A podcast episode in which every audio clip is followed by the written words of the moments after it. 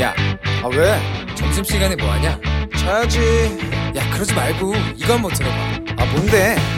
지금 당장 라디오를 켜봐 나른한 오후 깨울 시사 토크쇼 모두가 즐길 수 있고 함께하는 시간 유쾌하고도 신나는 시사 토크쇼 오태훈의 시사본부.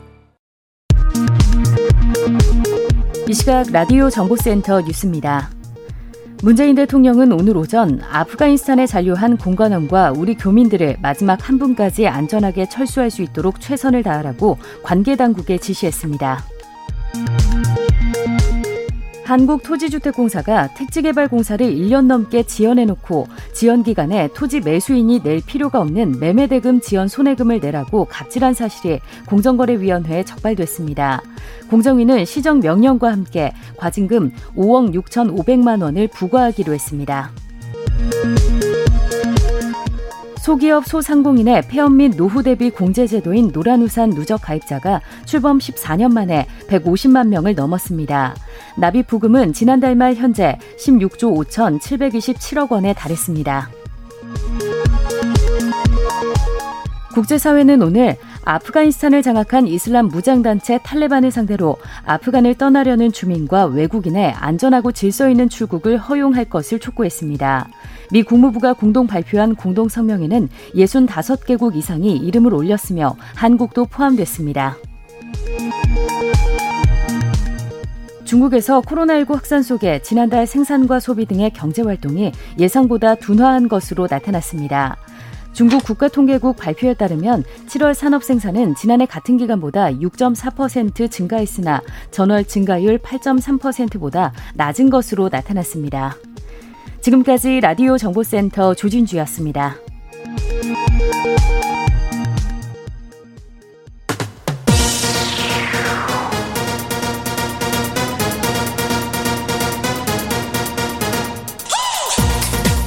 박정호의 본부 뉴스. 네, KBS 라디오 오태훈의 시사본부 2부 첫 순서 이 시각 주요 뉴스들 분석해 드립니다. 본부 뉴스 오마이뉴스의 박정호 기자와 함께합니다. 어서 오세요. 안녕하십니까. 자, 신규 확진자 1,500명대 나왔다고요? 네, 오늘 영시 기준 신규 확진자 1,556명 발생했습니다. 어제 발표된 숫자보다 260명 줄면서 엿새 만에 1,500명대로 왔는데요. 네. 하지만 이게 뭐 광복절 연휴 검사 건수 감소 영향이 반영된 거라서 확산세가 꺾였다고 보기는 어렵습니다. 실제로 1,556명 이 자체는 일요일 기준으로 또 최다예요. 음. 그래서 아직까지는 조금 방역 수칙을 더 잘 지키고 우리가 신경 써야 된다라는 상황이고요. 광복절 연휴 기간 전국 이동량이 늘어난 상황이라서 확진자 규모는 더 커질 수 있다 이런 우려도 나오고 있습니다. 네. 그러니까 이번 주는 광복절 연휴가 어느 정도 반영이 됐을지 이거는 수요일이나 목요일쯤 네, 돼야 그렇습니다. 좀 수치가 나올 수 있겠군요. 네. 지금 전체 지역 발생 확진자 가운데 이제 비수도권 차지하는 비중이 상당히 좀 높아졌던데 네.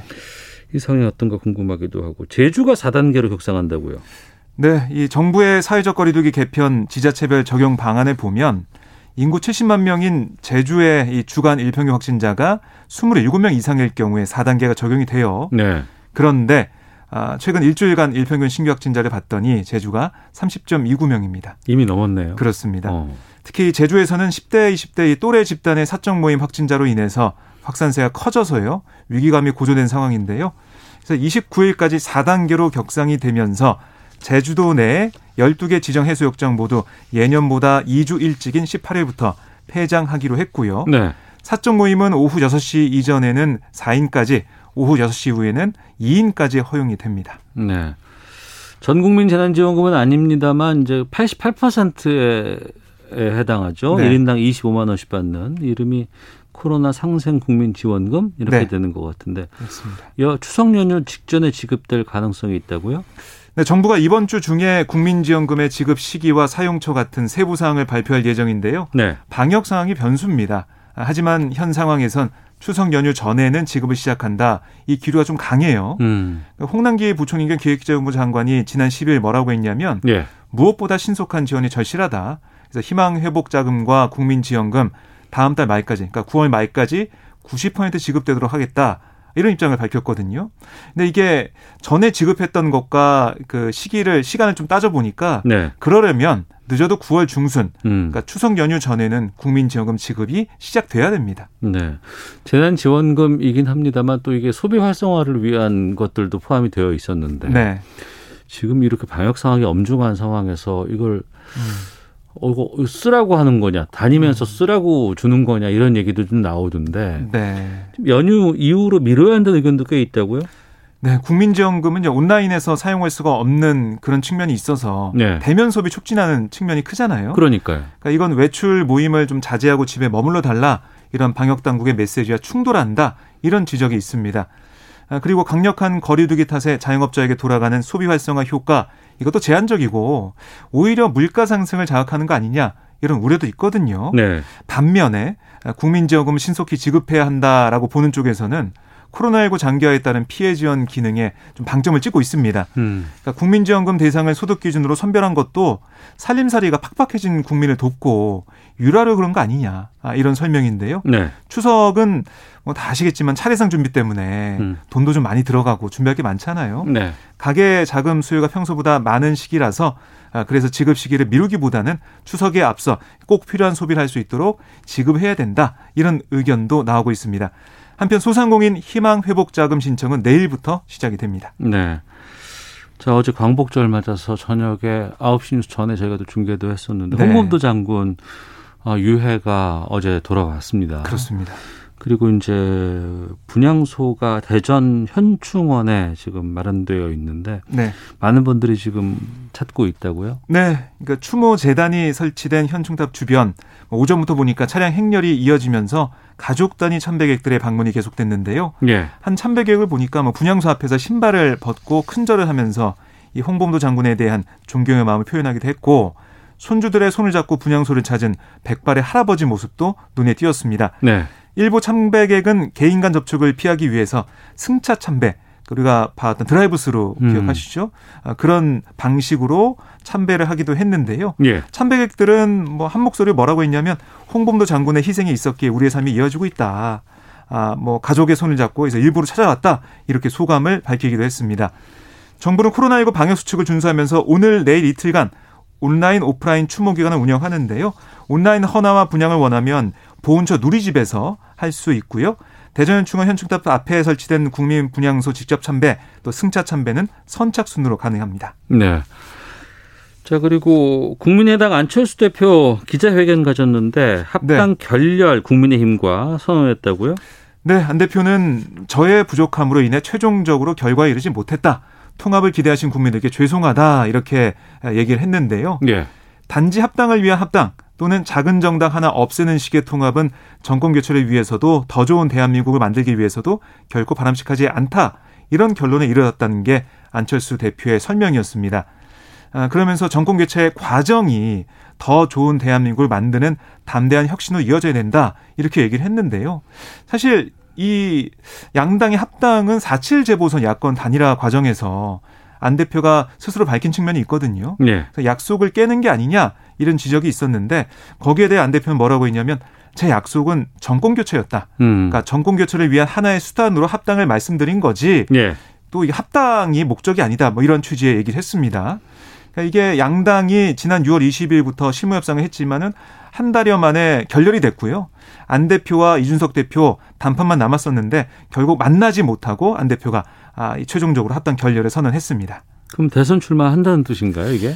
이것도 기자들이 제일 궁금한 부분, 국민들도 궁금할 부분인데요. 예. 이 가능성을 묻는 질문에 향후 따로 말씀드릴 시간을 갖겠다. 우선은 혼란스러웠던 당을 추스리고 지지자들과 논의의 길을 찾겠다라고 답을 해서 이 대권 출마, 대선 출마 가능성은 열어둔 상황입니다. 음, 국민의힘은 어떤 반응입니까? 네, 야권 통합에 대한 국민의 기대를 저버렸다라고 비판을 했는데요. 양준호 대변인 오늘 구두 논평에서 일방적인 결정을 내린 것에 대해 안타까움을 표한다. 협상 과정에서 최대한 국민의당 입장을 존중해왔다 라고 주장을 했고요. 이어서 과도한 지분 요구, 심지어 당명 변경과 같은 무리한 요구가 나왔지만 모두 양보하고 양해하는 자세를 임했는데 하나의 요구를 수용할 때마다 더 큰 요구들이 추가됐던 게 최종 합의에 돌아가지 못한 원인이다 이렇게 또 주장을 했습니다. 그러면서 전공 교체라는 공통의 목표를 두고 앞으로의 행보 이거는 함께 할 거라고 믿는다라고 얘기해서요. 네. 어, 앞으로 뭐 연대나 아니면 정책적인 어, 그런 어떤 함께하는 모습 이런 것은 보여줄 가능성이 있습니다. 음, 알겠습니다. 이 뉴스까지 보겠습니다. 오마이뉴스의 박정호 기자와 함께했습니다. 고맙습니다. 고맙습니다.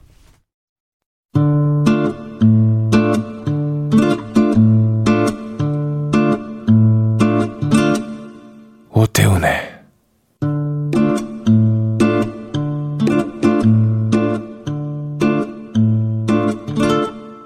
시사본부 네, 시사본부 듣고 계신 지금 시각 1시 11분 향하고 있습니다. 시사본부는 청취자 여러분들의 참여 기다리고 있습니다.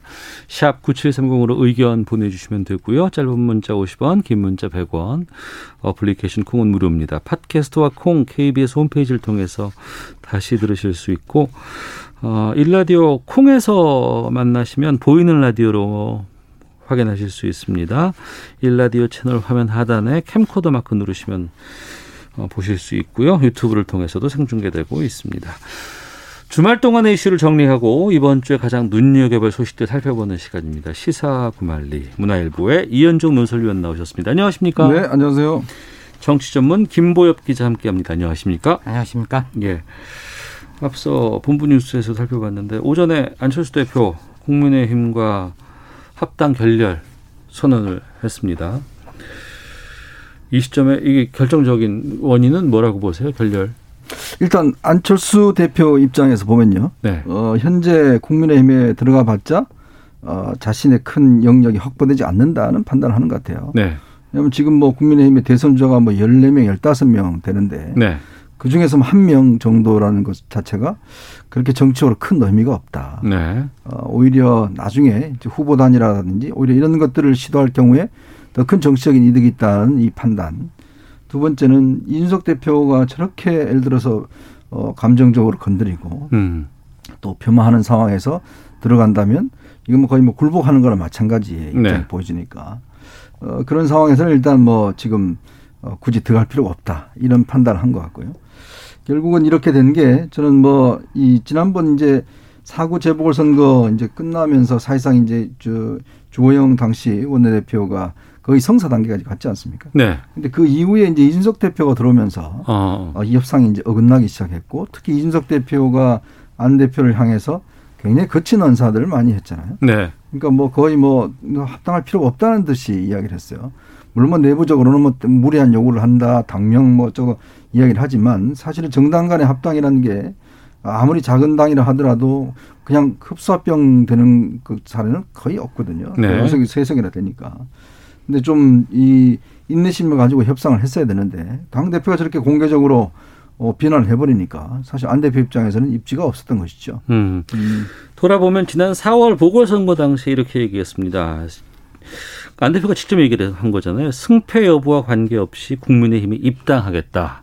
그리고 이제 보궐선거 끝났고, 근데 이제 지금 결렬이 되고 말았어요. 그럼 완전히 끝난 건지 아니면은 어 또 11월 되고 뭐 12월 되고 해 넘기고 나면은 또 범위 야권의 단일 후보 이걸 위해서 무언가 역할을 할 수 있을지 어떻게 전망하십니까?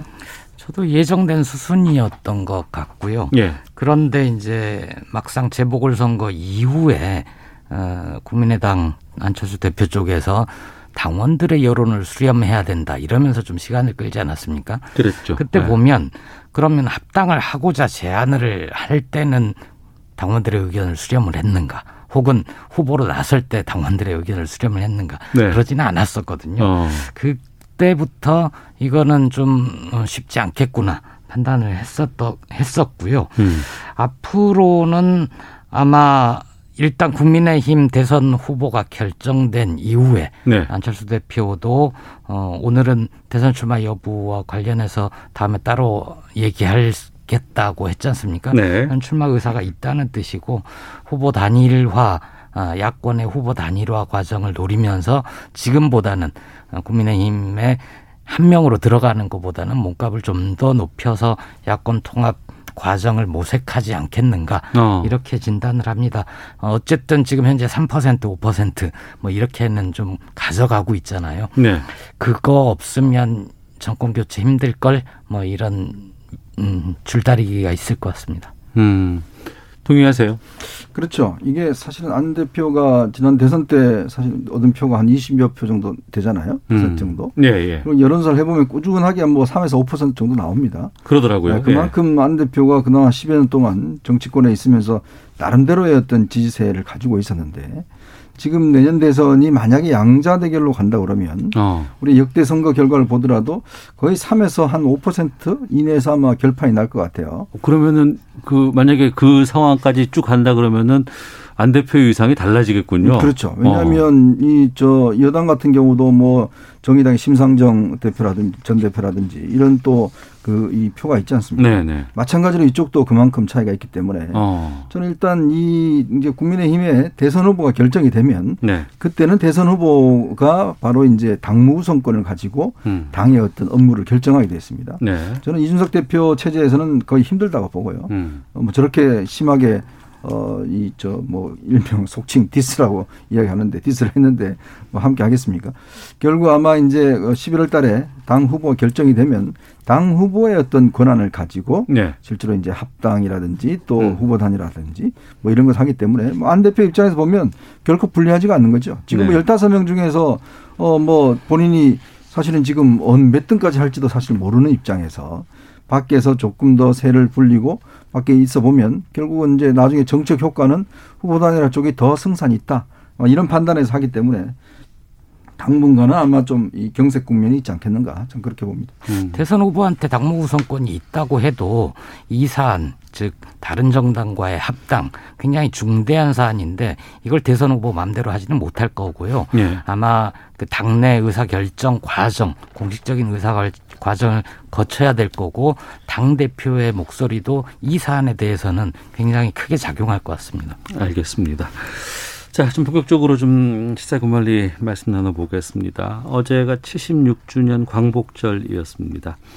문재인 대통령 임기 중에 마지막 광복 절이었고 경축식에 참여해서 경축사를 발표했습니다. 광복절 경축사 하면 주로 이제 대일 문제라든가 대북 문제 같은 것들이 많이 언급되곤 했었는데 구체적인 새 제안은 없었습니다. 다만 우리는 식민지와 제3세계 국가에서 시작해 개발도상국의 새로운 성공 모델을 만들어냈다고 자부심을 가지고 새로운 꿈을 향해서 국민 모두가 함께 나아가자 이런 제안을 담긴 했습니다.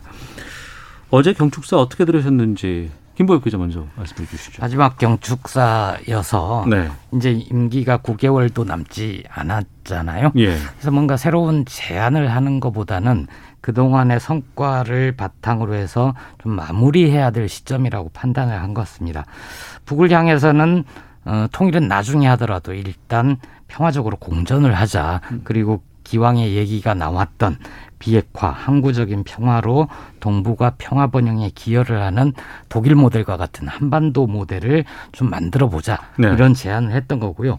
일본에 대해서는 특별히 제안을 할 수가 없는 거죠. 지금 상황에서 대화의 마지막 순간이라고 어, 판단했던 도쿄 올림픽 참석마저도 그걸 계기로 해서 한일 정상회담을 하면서 뭔가 좀 끈을 이어보려고 했는데 결국 물 건너가 버 렸지 않습니까? 그래서 우리는 대화의 문을 열어놓겠다. 음. 그리고 과거 문제에 대해서는 국제사회의 보편적인 가치와 기준 여기에 맞게 서로 행동을 하자. 이렇게 제안을 하는 선에서 그쳤습니다. 네. 이현정 논설위원께서는 어떻게 보셨습니까? 결국 뭐 빈손으로 끝나버렸던 것 같아요. 저는 외교는 이 정신 승리하는 게 아니라 봅니다. 어, 외교는 굉장히 실용주 어, 노선을 따라야 되는 것이고 역대 한일 관계가 보면 저는 김대중 대통령 때가 가장 한일 관계가 활발했고 또 성과도 많았다. 당시 김대중 오부지선을 통해서 그때 이제 케이팝이 어떤 면에서 보면 성장할 수 있는 계기를 마련했잖아요. 일본 문화 개방할 때 상당히 국내 반대가 심했습니다. 예, 기억납니다. 결사적으로 심했는데 예, 예. 어, 김대중 대통령이 결국 밀어붙였죠. 그 결과는 일본 문화가 우리를 지배하는 게 아니라 오히려 일본의 우리 K-팝, K 문화가 사실은 전파되는 계기가 됐거든요. 그러니까 결국 이렇게 그 한일 관계가 좋아지다 보니까 나름대로 경제적 관계도 성장을 했고 근데 그 이후에 보면 이명박 대통령 같은 경우에 이제 독도 방문 이걸 계기로 해서 굉장히 경색이 됐죠.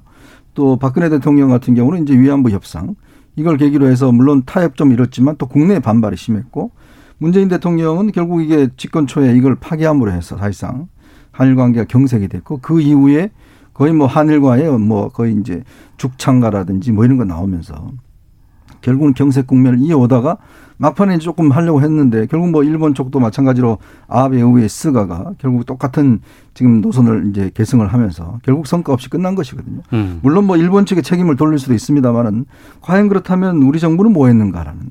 그래서 그냥 이 5년 동안 한일 관계에 오히려 아무런 진전도 없이 끝내는 수밖에 없는 게 과연 그러면 일본에 대해서 우리가 당당히 저항했다라고 이야기할 수 있는 것인가? 과연 국민들한테는 어떤 성과 또 후대에는 어떤 성과를 줬던 것인가 정말 냉정하게 판단해야 되고 문제인데 네. 참 이게 어 마지막 경축사에 힘없는 그런 경축사를 볼 수 있게 돼서 굉장히 안타깝습니다. 어. 이번에 이제 그 대북 관련된 내용들도 좀 구체적인 건 나온 게 없는데 계속해서 지금 오늘부터 또 한일 연합훈련 아 저기 한미 연합훈련 시작하지 않았습니까? 이런 상황에서 어떻게 보세요? 이 남은 임기 동안에 무언가 변화라든가 아니면은 여러 가지 계획 같은 것들이 이루어질 가능성은요? 일단 정상 간 신뢰를 바탕으로 해서 대화의 끈은 다시 이어놨잖아요. 예. 그런데 이제 오늘부터 9일 동안 하죠. 한미 연합 훈련 때문에 다시 냉정 냉각기를 갖게 된 건데 근데 이제 이 훈련에 대해서 어, 북쪽은 늘 굉장히 침략 전쟁이다라고 강도 높게 비판을 하고 이번에도 뭐 안보를 위협하는 그런 발언들이 나오긴 하지만 이전에 비해서 그렇게 강도가 높지는 않은 것 같아요. 네. 저는 어. 어, 이 훈련이 끝나고 나서 뭔가 다시 대화를 모색하는 어, 기회가 있을 것이다. 네. 이렇게 보고요. 어, 지난번 한미 정상회담을 통해서 남북 관계, 어, 인도적인 지원, 남북 발, 관계의 발전에 대해서는 우리 정부의 독자적인 공간이 많이 넓어졌잖아요. 네. 그래서 아마 다시 한번 기회가 있지 않을까. 음. 다만 이제 정상회담 혹은 화상 정상회담 이런 것까지 갈 수 있을지는 잘 모르겠습니다. 음. 어, 고위급 회담 정도까지는 가능하지 않을까 싶습니다. 아직은 여지가 있다. 네. 어, 이현정 논술위원께서는 글쎄요. 과연 이게 이제 지금 말기에 남북 관계는 제가 볼 때는 성과가 있다 하더라도 그 성과가 지속되기 어렵다 그런 아, 생각이 들어요. 예, 예. 예를 들어 노무현 대통령 말기에 14 공동선언 있었지 않습니까? 결국 그 14선언 이후에 잔뜩 뭐 합의만 했지만 뭐 정권이 어 너무 저 이 교체되면서 결국은 아무런 성과를 못 낸 것이거든요. 음. 마찬가지입니다. 뭐 북한도 사실은 뻔히 지금 정권 교체냐 정권 재창출이냐 이걸 보는 상황에서 문재인 대통령과 뭐 합의를 해봤자 지켜질 리가 없는 것이고 예. 또 어, 이게 지금 남북 관계라는 게 결국 북미 관계와 연계되어 있는 상황에서 남북한이 잘한다고 해서 지금 될 수 있는 구조는 아니거든요. 음. 그럼 뭐 우리가 명백하게 목도를 해왔지 않습니까? 저는 그렇기 때문에 오히려 무리하게 어떤 남북 관계를 개선하기 위한 하려다 보면 결국 우리가 지금 이번 한미연합 훈련이 또 한번 이게 발목이 잡혔고 또 여기에 이제 조한미군 철수까지 지금 주장을 하는 상황 아니겠습니까? 이런 상황이라면 오히려 현 상태를 분쟁 없이 유지하는 것 저는 그, 어, 그 이상의 시도를 할 경우는 성과도 없을 뿐더러 결국 다음 정권에 큰 부담을 줄 수밖에 없다. 음. 그런 측면에 봤을 때는 14선언의 어떤 그런 반면교사가 필요하지 않는가 그런 생각이 듭니다. 자, 시사구말리 문화일보의 이현정 논설위원 또 김보엽 기자와 함께 말씀 나누고 있습니다. 재난지원금, 이제 코로나 상생 국민지원금 국민의 88%에게 지급이 됐는데 경기도민은 전체에게 간다고 합니다. 이재명 후보가 이제 경기도민에게 재난지원금 지급하겠다고 발표하면서 이게 또 큰 변수로 지금 드러나고 또 여기에 대한 여러 가지 얘기들 의견들이 좀 나오곤 있습니다. 어떻게 보세요? 이건 이현정 논설위께서 먼저 네. 말씀해 주시죠. 일단 이재명 지사가 이제 여당 소속인데 네. 사실은 이제 당청과 또 여야가 합의했던 사항들을 본인은 지키지 못하겠다라고 음. 이야기를 한다면 네. 어, 물론 뭐 본인 입장에서는 다 주는 게 이득일 수 있겠습니다만은 그러나 일단 지금 경기도지사가 아니라 이제 대통령을 하겠다는 분 아니겠어요? 네. 자 그렇다면 이제 본인은 예를 들어서 각 시도 그 시, 시가 어, 이런 부분에 대해서 반대할 때는 뭐 감사를 한다든지 굉장히 음. 또뭐이 어, 상당히 좀 반발을 했었는데 문제는 그러면 본인이 나중에 대통령이 됐을 때 네. 이런 식으로 시도가 자기들이 하겠다고 그러면 과연 어떻게 할 것인가에 대한 저는 의문점이 있는 것이고요. 음. 또 하나는 이, 이번에 이게 그 경기도가 이렇게 나눠줄 수 있는 배경이 뭐냐면 어, 결국 지금 집가 상승이라든지 부동산 가격 상승으로 해서 세금이 굉장히 많이 거쳤습니다. 네. 그러니까 결국 이게 지금 문재인 정부의 부동산 정치 실패로 해서 그 세금이 오른 게 결국 많이 거쳐서 이걸 나눠주는 거거든요. 네. 근데 이게 한 5천억 가까이 된다 그래요. 근데 지금 12% 상위 12%한테 이분들한테 나눠줘봤자 이게 무슨 좀 소용이 있겠는가. 음. 과연 그렇다면 이걸 오히려 더 지금 좀 어려운 분들한테 좀 두텁게 지원해 주는 게 더 제가 볼 때는 효과적인데 문제는 이제 1380만 표라는 경기도민이 표가 있기 때문에 네. 사실은 이재명 지사가 어찌 이게는 결국 저는 선거를 겨냥한 어, 것이 아닌가 그렇게 보고 있습니다. 네. 김보엽 기자는요? 선거를 겨냥해서 꼭 표가 플러스 되지는 않을 것 같습니다. 왜냐하면 경기도 이외의 지역에서 어, 부러운 시선으로 보기도 하겠지만 불평하는 시선도 있을 수 있지 않습니까? 네. 저는 만약에 같은 재원으로 어, 중앙 정부의 지원금과 별개로 경기도민을 대상으로 100%를 지급을 했다. 이렇다면 지방 행정으로서의 자치라고 인정을 할 수 있겠는데 그게 아니라 88%에서 제외된 나머지 12%에게 지급을 하겠다는 거 아닙니까? 어, 좀 이재명 캠프 쪽에 물어보니까 이재명 지사의 소신도 있지만 네. 시도 협의회 쪽에서 나머지 사람들을 가르는 행정 비용이 더 크다. 차라리 우리도 10% 내고 경기도에서 90% 낸다면 전부 다 지급하게 하는 게 좋겠다라고 제안을 했다고 하고 네. 그러다 보니 뭐 기왕에 내 소신은 보편적 지원이니 음. 그렇게 가자라고 결정을 했다는 거죠. 그런데 저도 꼭 이게 합당하고 바람직한 것 같지는 않습니다. 네. 알겠습니다. 그리고 이제 또 이제 불거지는 논란 가운데 이제 인사 문제가 있는데 그 경기 관광공사 사장의 음식평론가 황교익 씨가 내정이 됐다고 하는데 여기에 대해서 뉴스가 꽤 많이 쏟아지고 그렇죠. 있어요. 이건 어떻게 보고 계시는지요? 일단 이 이제 경기 관광공사라는 자리가 보니까 연봉이 한 1억 4천 정도 되는 것 같아요. 네. 어, 근데 이제 이게 과연 적합한 인물인가부터 먼저 따져봐야겠죠. 어, 근데 지금 보니까 최근에 2018년도인가요? 경기도가 이 그, 모집 규정을 좀 바꿨더라고요. 예전에는 뭐 박사학위 이상이라든지 해당 분야에 10년 이상 근무한 분이라든지 그다음 고위공직자를 했던 분이라든지 이런 어떤 자격 기준이 있었는데 그걸 이재명 기사 다 이걸 없애버렸어요. 네. 굉장히 자기 기준 자체를 좀 이렇게 낮춰버린 거죠. 어. 그래서 이제 이번에 처음으로 적용된 게 바로 경기관광공사 이제 이 적용이 됐습니다. 그러니까 황교익 씨 같은 경우는 관광 분야에 전문성이 있는 것도 아니고 이분이 뭐 박사학위도 있는 것도 아니고 관련 분야에 종사한 것도 아니고 단순히 지금 뭐 방송에 나와서 마트 칼럼을 하, 뭐 하신 분인데 솔직히 모르겠어요. 저는 이분이 방송에 나와서 옛날에 뭐 떡볶이는 사회적으로 맛있다고 세뇌된 음식이다 이렇게 이야기한 걸 듣고 참 깜짝 놀랐는데 어쨌거나 과연 뭐 음식 평론가지 아닌지 여부는 뭐 그거는 어, 독자의 판단에 맡기로 하고요. 근데 과연 이런 분을 이렇게 지금 또 더군다나 최근에 보면 일단 이그 저 이 대학교 동문입니다. 거기에다가 또 최근에 어, 이 저 방송에 출연해서 이분이 어, 이재명 지사 형수 욕설은 뭐 그럴 수 있는 거다라고 또 이야기를 한 바 있어요. 그러니까 과연 그것 때문에 아닌가라는 지금 이제 의문이 있는 거죠. 어. 그러니까 결국은 인사라는 게 어, 어, 적재적소의 어떤 인물을 배치를 해야 되는데 네. 이제 본인은 예전에 그런 이야기를 한 적이 있습니다. 뭐 가까운 사람 임명하면 그게 최순실 인사지 무슨 인사냐라고 비판을 했는데 그러면 이 인사는 어떻게 설명하실 건지 음. 제가 한번 오히려 좀 여쭤보고 싶은 생각입니다. 네. 김 기자는요? 저는 이게 선거가 아니면 네. 별다른 문제가 안 됐을 것 같아요. 왜냐하면 어, 네. 광역단체 산하단체장에 대해서 언제부터 이렇게 관심이 많았지? 라는 음. 생각이 들거든요. 예를 들어서 경기문화재단의 대표가 어, 문화평론가인 강원 씨가 가 있습니다. 네네. 네. 이 평론가가 간 이후에 이전에 그 거기서 하지 않던 참신한 시도들 많이 하거든요. 예를 들어서 민주주의의 노래라는 음반을 새로 제작한다든지 저는 그 선거용 때문에 어, 방송 출연해서 이재명 지사한테 우호적인 얘기를 했다. 혹은 동문이어서 시켰다. 여기에 대해서는 별로 동의하지 않습니다. 왜냐하면 방송 출연해서 이 지사한테 우호적인 얘기를 한 사람이 황교익 씨만 있는 건 아니잖아요. 음. 개인적인 호불호는 있을 텐데 그 광역단체장의 어떤 산하단체 기준을 너무 높여놨던 거를 바꿔서 다양한 사람들이 거기에 지원을 하고 적임자를 선택할 수 있게 하는 것 저는 그닥 나쁘지 않다고 보고요. 예. 그러면 황교익 씨, 맛 칼럼니스트 황교익 씨가 경기 관광공사를 어떻게 하는지는 음. 어, 그래서 이전과 다른 참신한 시도들이 좀 만들어지고 어, 잘 하는지는 이후 추 지켜보면 될 것 같습니다. 음, 알겠습니다.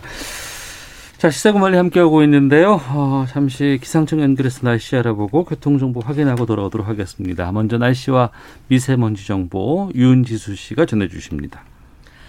네, 날씨 상황입니다. 오늘도 더위가 이어지는 곳이 있겠습니다. 경기 남부 지역과 강원도 원주, 세종과 대전을 비롯한 충남권, 또 광주를 비롯한 전남권 북부 지역을 중심으로 폭염특보가 지금도 내려져 있고요. 오늘 구름이 다소 많이 끼긴 했지만 볕이 강해지면서 오늘 낮 최고 기온 서울 32도 안팎까지 오르겠고 대전은 31도, 광주 30도, 대구 29도, 부산 28도가 예상됩니다. 동풍 때문에 서쪽 지역이 기온이 좀 더 높다는 점 염두에 두시는 것이 좋겠습니다. 전반적으로 구름 양이 많은 가운데 오늘 오후부터 저녁 사이 경기 동부 지역과 강원 영서 지역은 소나기가 내리는 곳이 있겠습니다. 그리고 강원 영동 지방과 경상권 동해안 지방 날이 흐린 가운데 경상권 동해안 빗방울이 조금 떨어지고 제주도 지방은 비가 내릴 텐데요. 제주도 해상을 지나는 기압 굴의 영향 때문입니다. 이 비는 내일 새벽까지 이어질 것으로 보이고 예상 강우량 5에서 30mm가량이라는 점 참고하시기 바랍니다. 내일도 기, 날씨는 비슷할 텐데요. 소나기 내리는 곳이 훨씬 더 많겠고 내륙 지역을 중심으로 소나기가 예상되는 만큼 우산은 휴대하시는 편이 좋겠습니다. 오늘 대기 상황은 좋습니다. 미세먼지가 서울의 경우 1세제곱미터당 18마이크로그램, 초미세먼지는 10마이크로그램으로 좋은 단계를 보이고 있고요. 서울뿐 아니라 전국 대부분 지역 대기 상황은 좋습니다. 다만 눈과 호흡기에 영향을 주는 오존 농도가 인천과 경기 남부 지역을 중심으로 나쁨 단계에 이르는 곳이 있겠습니다. 참고하시기 바랍니다. 지금 서울 기온은 31도입니다. 다음은 이 시각 교통 상황 알아보겠습니다. KBS 교통정보센터의 이승미 씨입니다. 네, 이 시각 교통 상황입니다. 오늘 서울역에서 오후 6시까지 집회를 합니다. 서울역에서 세종문화회관을 지나 다시 서울역으로 돌아오는 행진도 예정돼 있습니다. 집회 관련 서울 도심 부분 통제 구간도 늘었습니다. 세문안로 서대문역에서 정동 사거리 방향 2차로, 남대문로 일지로 일가에서 광교 방향으로 1차로가 차단되고 있고요. 통일로는 염천교에서 서울역 방향으로 1, 4, 5차로가 부분 통제되고 있어서 참고하셔야겠습니다. 경부 고속도로 서울 방향으로는 옥산에서 목천 사이 17km로 정체가 더 늘었고요. 안성에서는 사고 여파까지 더해져서 입장 휴게소에서 안성 휴게소 쪽 밀리고요. 또 기흥에서 수원까지 양재에서 반포까지 막힙니다. 서양 고속도로 서울 방향으로 당진 부근 1차로에서 사고 나서 밀리는데요. 사고 지점 이후로도 쭉 막힙니다. 당진에서 서해대교까지 16km간 정체고요. 더 가선 화성 휴게소 부근과 일찍에서 금천 쪽으로 밀립니다. KBS 교통정보센터였습니다.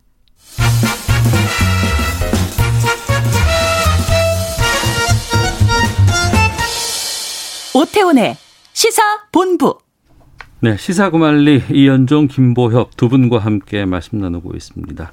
야당 쪽 상황 좀 보겠습니다. 국민의힘 쪽은 지금 이준석 당대표 또 윤석열 후보 간에 지금 어 이게 상황이 좀 커지어 가고 있습니다. 특히나 통화 녹취록이 유출됐다. 이게 지금 또 공방 중이고. 그렇죠. 이게 어떻게 된 거예요, 지금 상황이? 참 이게 어, 지금 그뭐 점입 가경이라고 해야 될까요? 지난 일주일 동안 그 윤석 대표가 휴가 중이었는데요. 예. 상주가 있었잖아요. 네, 아, 시겠지만 이제 그 뭐 탄핵 발언이다 뭐다 해서 논란이 있다 보니까 어, 윤석열 후보가 직접 이제 상주에 가 있는 이준석 대표한테 전화를 했어요. 네. 12일 날. 한, 한 2분 동안 통화를 했다고 합니다. 네. 이런저런 뭐 사정해서 내가 혼냈다 뭐 음. 등등 이야기를 하고 어, 뭐잘 저 캠프 단속해라 이렇게 이야기를 했는데 문제는 그 통화한 내역의 그 녹취록이 기자들한테 다 이게 기사가 돼, 돼버렸어요. 그 보니까 기자들이 그래서 처음에 확인을 해보니 네. 어, 인석 대표 전화가 자동 녹음이 된다는 거예요. 음. 그 전화를 걸면 무조건 녹음 기능이 있다는 거죠. 아, 예, 예. 그래 그 녹음을 했는데 이준석 대- 그, 그 대표가 그 이야기를 한 적이 있어요. 아 윤석 여러분 나한테 사과하지 않았다. 사과 언급이 없었다 이렇게 이야기를 한 적이 있어요. 예. 그래서 기자들이 뭐왜 그럼 뭐 증거가 있냐 이렇게 이야기하니까 아 뭐 다 있다 이런 식으로 이제 넘어갔는데 알고 보니까 이제 그걸 좀 증명하기 위해서 했던 것 같아요. 그러니까 어. 자동 녹음이 된 거를 이제 녹취록을 풀어서 이제 이제 문답을 만든 거죠. 네. 이제 그걸 했다고 이제 그렇게 처음에는 사실은 이제 그게 유출됐다라고 이준석 대표 측, 즉 비서실 측에서 기자들한테 이야기를 했는데 유출은 이준석 대표 쪽에서 나온 건 맞군요. 네, 그렇게 이제 이야기를 했는데 이준석 네. 대표가 그 다음에 어제 다시 NS에 글을 올려서 녹취 파일이 없다 나는 어. 이거 기자들이 내가 막 대화를 했는데 이거는 누가 만든 것 같다라고 또 말을 또 바꿔버렸어요. 네. 그러니까 초기에 자동 녹음 어 된다는 이야기하고 녹취록 없다는 거하고 또 정반대 지금 해명을 했습니다. 예. 그러니까 기자들 입장에서는 아니 그걸 기자들이 뭐하러 지금 문답을 만들어서 음. 그걸 하느냐는 지금 이야기를 하고 있는 것이고 그래서 당 내외에서도 이게 뭐 그러면 다저 파일을 까봐라. 어떻게 이 정치인들이 예를 들어서 다른 사람하고 통화하는 거를 저는 녹음한다는 것도 굉장히 이례적인 일이고요. 네. 또 이걸 녹취록까지 만들어서 했다. 만약에 사실이라고 그러면 어. 이거는 굉장히 신뢰관계를 깨는 문제이기 때문에 네. 그래서 이제 윤석열 후보도 한마디 했죠. 어. 국민의힘 내의 공정과 상식 이게 필요하다라고 이제 아주 완곡하게 표현을 했지만 네. 이 신의의 문제거든요. 사실 정치인이. 그러면 음.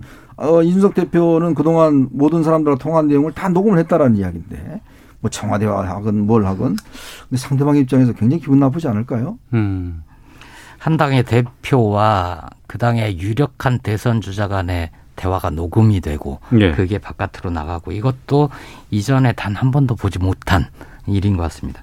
어, 굉장히 큰 일 같고요.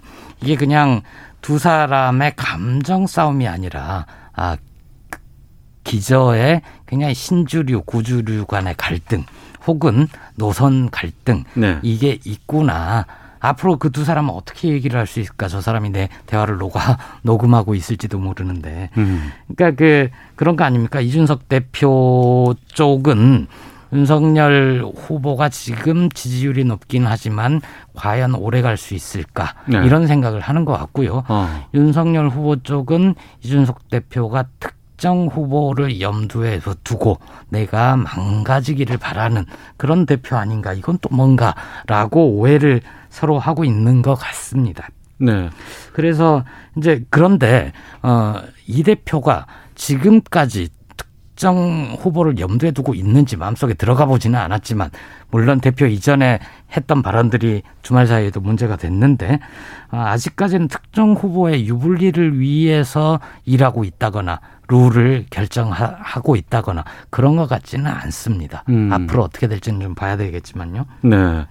그러면 지금 이게 당, 어, 후, 유력 후보와 당 대표 간의 그냥 갈등으로 벌어지는 일인지 네. 아니면 이게 정말 결국에는 국민의힘이라는 커- 그 제1야당의 당권 투쟁으로까지 비춰질 확산될 수 있는 여지가 있는 것인지 어떻게 보세요? 지금 일단 이 상태를 보면 확대될 수밖에 없는 게요. 예. 일단 지금 안철수 대표와의 합당 논의가 일단 무산됐지 않습니까? 그러니까 이준석 대표 들어서 무산됐고, 자 그 다음에 지금 대권 후보들과의 이제 갈등 관계 때문에 네. 지금 당 지지율이나 이런 데 영향을 많이 받고 있습니다. 네. 또 지금 이제 이 보면 최고위원들이 집단 반발하고 있어요. 음. 왜냐하면 경선 준비위원회가 네. 지금 대권 후보들 토론회를 주도한다는 거 아니겠습니까? 예, 18일 날 예. 연다고 하고 있고요.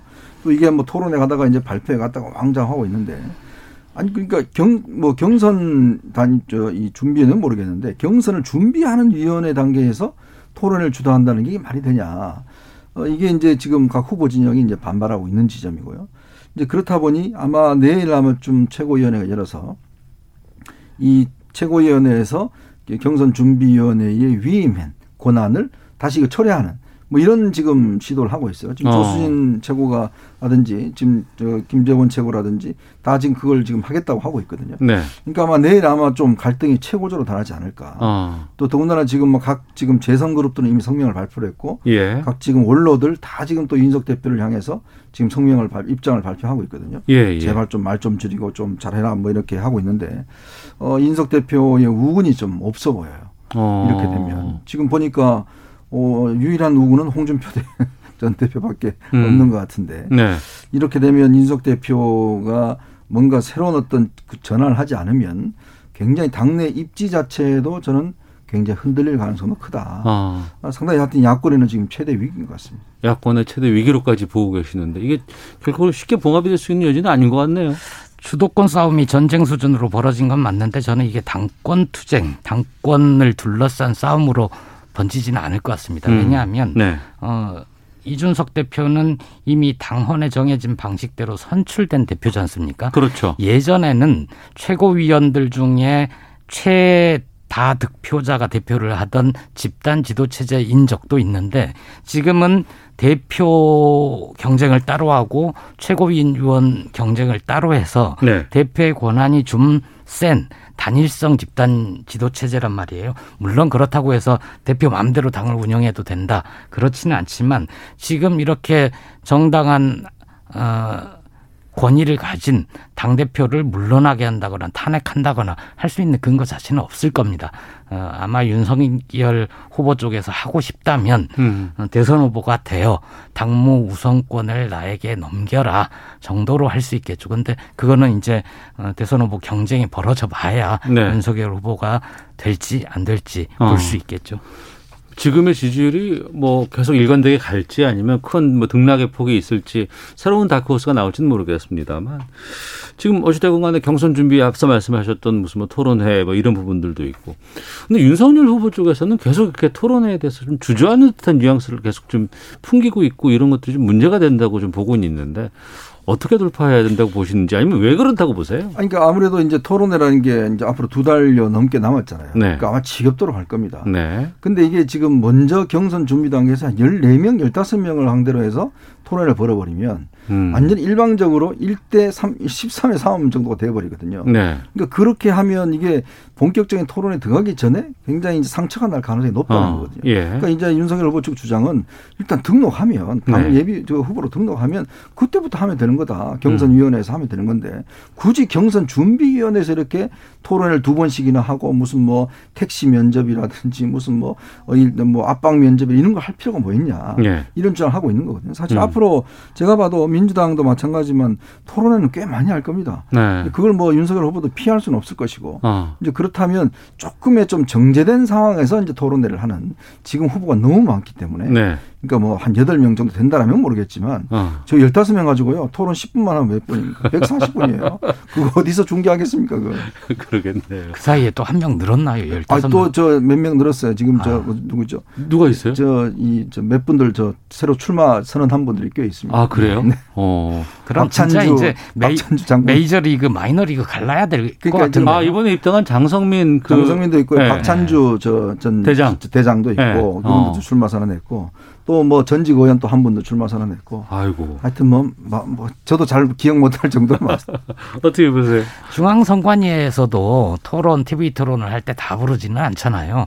저는 어떤 식으로든 좀, 어, 기회는 공정하게 주되 뭔가 지지율이나 이런 거에 따라서 차등은 좀 줄수 뭐 있다고. 1, 2부로 나눈다거나 예, 뭐 예, 이렇게 그렇게 예. 할수 있다고 보고요. 네. 윤석열 후보는 군계 일학이고 싶은 거죠, 지금. 14, 15명 중에 한 명이 아니라 음. 나는 돋보여야 되는데 지금 이 상태로 토론에 붙으면 그냥 어버버 하다가 다 공격하는데 방어하는 거 막다가 시간이 다 보낼 수도 있고 어, 상처 입을 수도 있죠. 근데 만약 토론회든 아니면 정책 발표회든 뭐가 열리기로 결정이 되면 그거에 나오지 않고서는 또 다른 공, 음, 공격에 시달리실 겁니다. 알겠습니다.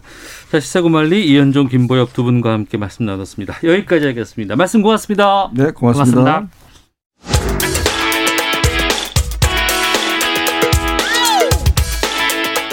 오태훈의 시사본부는 여러분의 소중한 의견을 기다립니다. 짧은 문자 50원, 긴 문자 100원의 정보 이용료가 되는 샵 9730, 우물정 9730번으로 문자 보내주십시오. KBS 라디오 앱 콩은 무료입니다.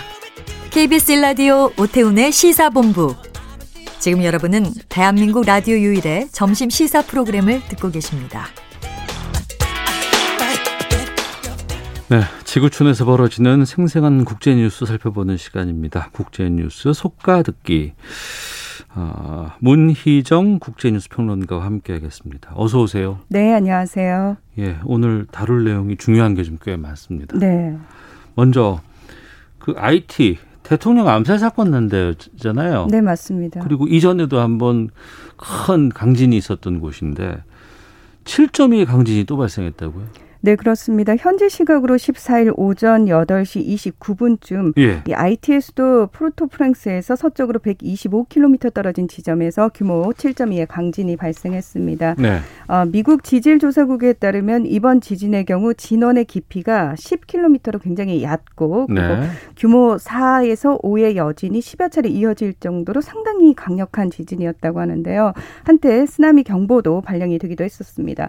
제가 사실 어제 원고 쓸 때까지 만 해도 뭐 최소 304명 사망했다 이런 얘기가 나왔는데 네. 실시간으로 계속해서 사망자가 늘고 있는데 좀 전에 확인하니까 1297명이 사망을 했고 사망만 네. 그리고 예. 5,700명이 부상을 당했는데요.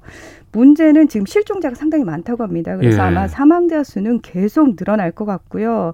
그리고 주택가 건물 2만 7천여 채가 붕괴되거나 파손이 됐다고 하는데 이 건물에 잔해에 깔린 사람들이 생각보다 많을 것으로 예상이 된다고 합니다. 그리고 학교와 병원 등 필수 시설도 상당한 피해를 입었다고 하는데요. 음. 어, 병원 이미 모포화 상태인데다가 의료진도 부족하고 또 피해 주민들을 수용할 수 있는 장소도 마땅치가 않고 물이나 식량 부족도 상당히 심각한 상황이라고 합니다. 그리고 도로와 통신 이미 끊겼고요. 네.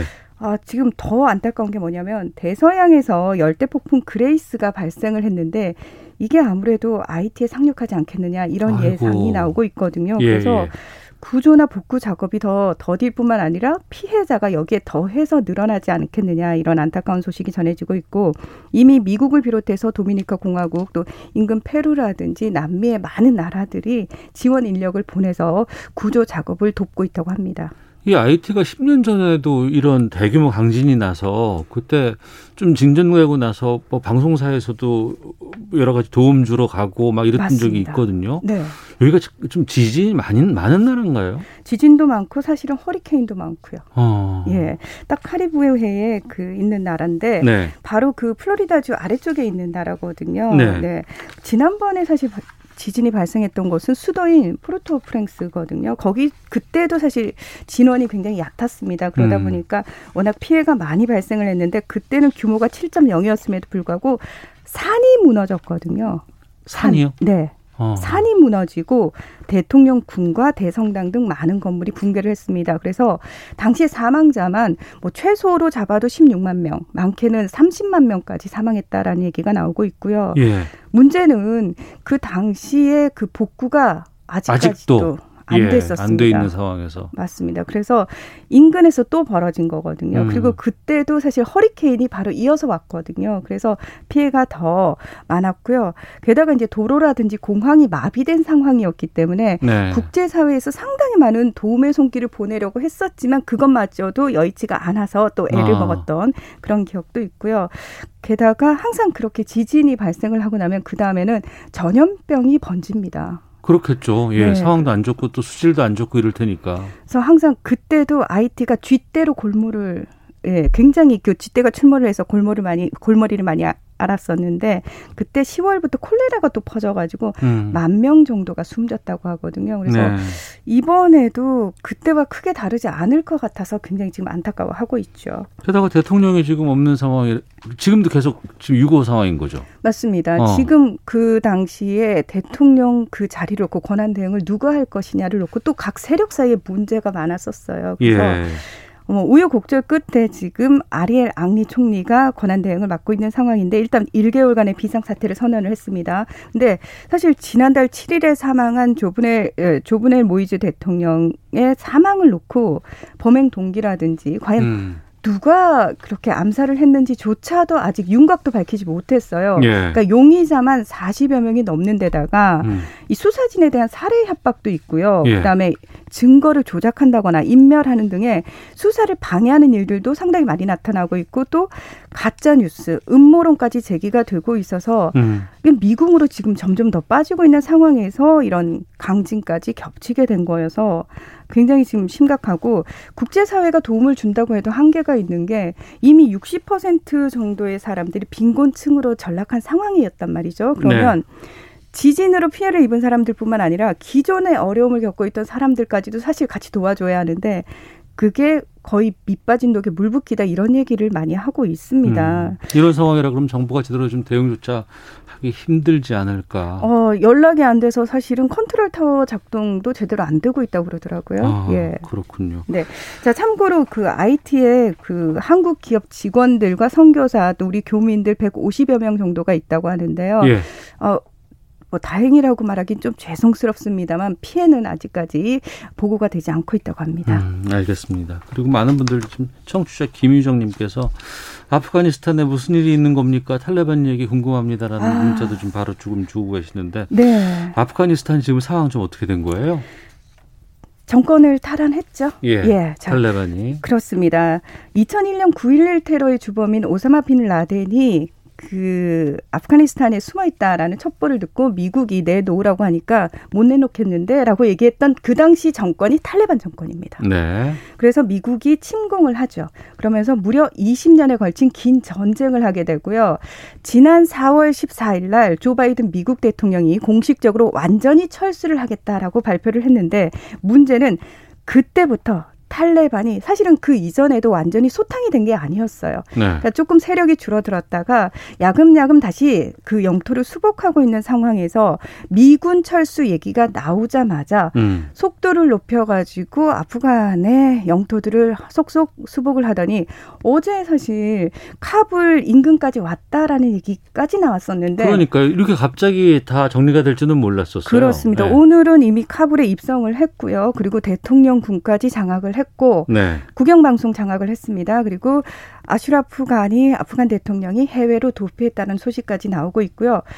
미국 대사관 4,200명 정도가 파견돼 있었는데 그 인력들 완전히 다 대피를 한 상황입니다. 음. 우리나라를 비롯해서 네덜란드, 프랑스, 독일 이 대사관들도 잠정적으로 다 폐쇄 결정을 내린 상황이고요. 네. 지금 탈레반이 다시 이제 정권을 완전히 회복을 했다 이렇게 얘기할 정도가 됐습니다. 음. 철군하겠다는 발표가 나왔어도 네. 당분간은 아프간 정부가 유지가 될 것이다. 그리고 그 군대 아프간 정부군이 있잖아요. 그렇죠.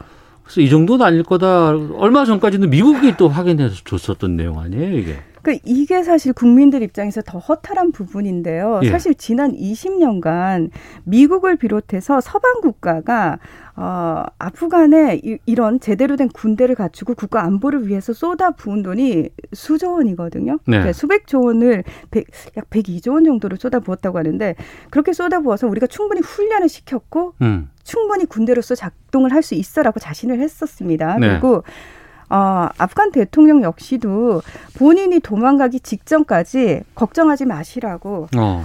아프간은 아프간 보안군이 완벽하게 지킬 수 있다라고 얘기를 했는데 네. 그래서 국민들을 안심시켜놓고 본인은 도망을 간 거죠. 어. 그리고 실제로는 사실은 미국이 오판을 했다라는 얘기도 나오고 있는데요. 예. 탈레반이 이미 그 지난해부터 평화 협상이 이제 어느 정도 진척이 되니까 어떤 상황들이 있었냐면은 그 지역들을 중심으로 아프간 정부군들을 매수를 했다고 그래요. 음, 내가 돈을 줄 테니까 무기를 나한테 넘기고 너네들이 무장 해제를 해라라는 식으로 함락을 해 나가기 시작했는데 아마 이 부분과 관련해서 음. 미군 측에서 완벽하게 이제 정보를 잘 몰랐을 가능성이 있다 또는 알면서도 발을 빼기 위해서 모른 척을 했을 것이다 이런 얘기까지 나오고 있더라고요. 네. 궁금한 건 네. 아프간 국민들인데 네.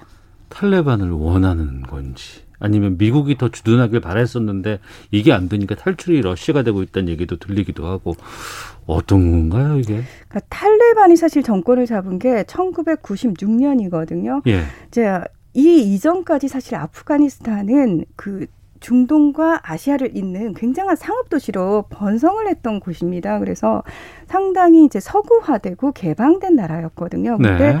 탈레반이 1996년에 정권을 잡기 시작하면서 철저하게 그 이슬람 율법에 의한 정 그러니까 통치를 합니다. 그래서 여성들의 교육 금지됐고요. 여성들은 남성의 보호자 없으면 밖으로 나가지 못합니다. 그리고 부르카라고 하죠. 머리끝부터 발끝까지 다 이렇게 가리는 옷을 입었어야 했고요. 여성들의 사회 진출 당연히 안 됩니다. 그리고 TV와 오락, 음악, 예술 다 금지된 상황이었습니다. 음. 그래서 오로지 잔, 잔악무도한 이- 그 샤리아 율법에 의해서 통치를 했었기 때문에 많은 아프간 국민들이 굉장히 고통을 받았었고요. 예. 미국이 침공을 한 거지만 사실 한편으로는 탈레반으로부터 좀 자유로워졌단 말이죠. 어. 게다가 지금 거의 4천만 명에 육박하는 아프간 인구 중에서 3분의 2 정도는 이제 20년이지 않습니까? 예, 그 예. 20년 사이에 나고 교육받은 사람들이에요. 음. 그렇다면 그 조금 더 자유롭고 세속화된 그 어, 국가 분위기에 훨씬 익숙해져 있는 사람들인데 지금 탈레반이 다시 들어오게 되면은 예전 그 1996년부터 2001년까지 탈레반이 그 통치했었던 그 억압적인 극단주의적인 이슬람 극단주의적인 통치가 다시 아, 재발하는 건 아닌지 어. 또 반복되는 건 아닌지 거기에 대한 공포감이 상당하다고 그래요. 그래서 네. 처음에는 사람들이 어디로 몰려들었냐면 수도인 카불은 안전하다고 했으니까 카불로 몰려들어서 네. 이미 40만 명 정도가 이제 들어왔었던 상황인데 지금 음. 카불마저 함락인 상황이기 때문에 네. 지금은 밖으로 탈출을 하고 있죠. 다른 어. 나라들로. 아. 다른 나라에서 그럼 다 받아줄 수 있습니까? 그러니까 그... 그걸 놓고 지금 또다시 문제가 벌어지고 있는 거예요. 받아줘야 한다, 받아줄 어. 수 없다를 놓고도 지금 유럽연합에서 또다시 문제가 되고 있고 우리나라도 사실 이때 같이 전쟁을 치렀던 나라 중에 한 나라기 때문에 음. 받아줘야 된다라는 얘기를 놓고 굉장히 감론을박이 많을 것 같습니다. 알겠습니다. 이 뉴스는 좀 여러 가지 좀 더좀 좀 계속해서 좀 챙겨봐야 될 것 같습니다. 자, 지금까지 IT 강진 탈레반 상황까지 좀 들어봤습니다. 문희정 국제시사평론가와 함께했습니다. 말씀 고맙습니다. 네, 고맙습니다. 예, 시사본부 오늘 소식은 여기까지입니다. 내일 뵙겠습니다. 안녕히 계십시오.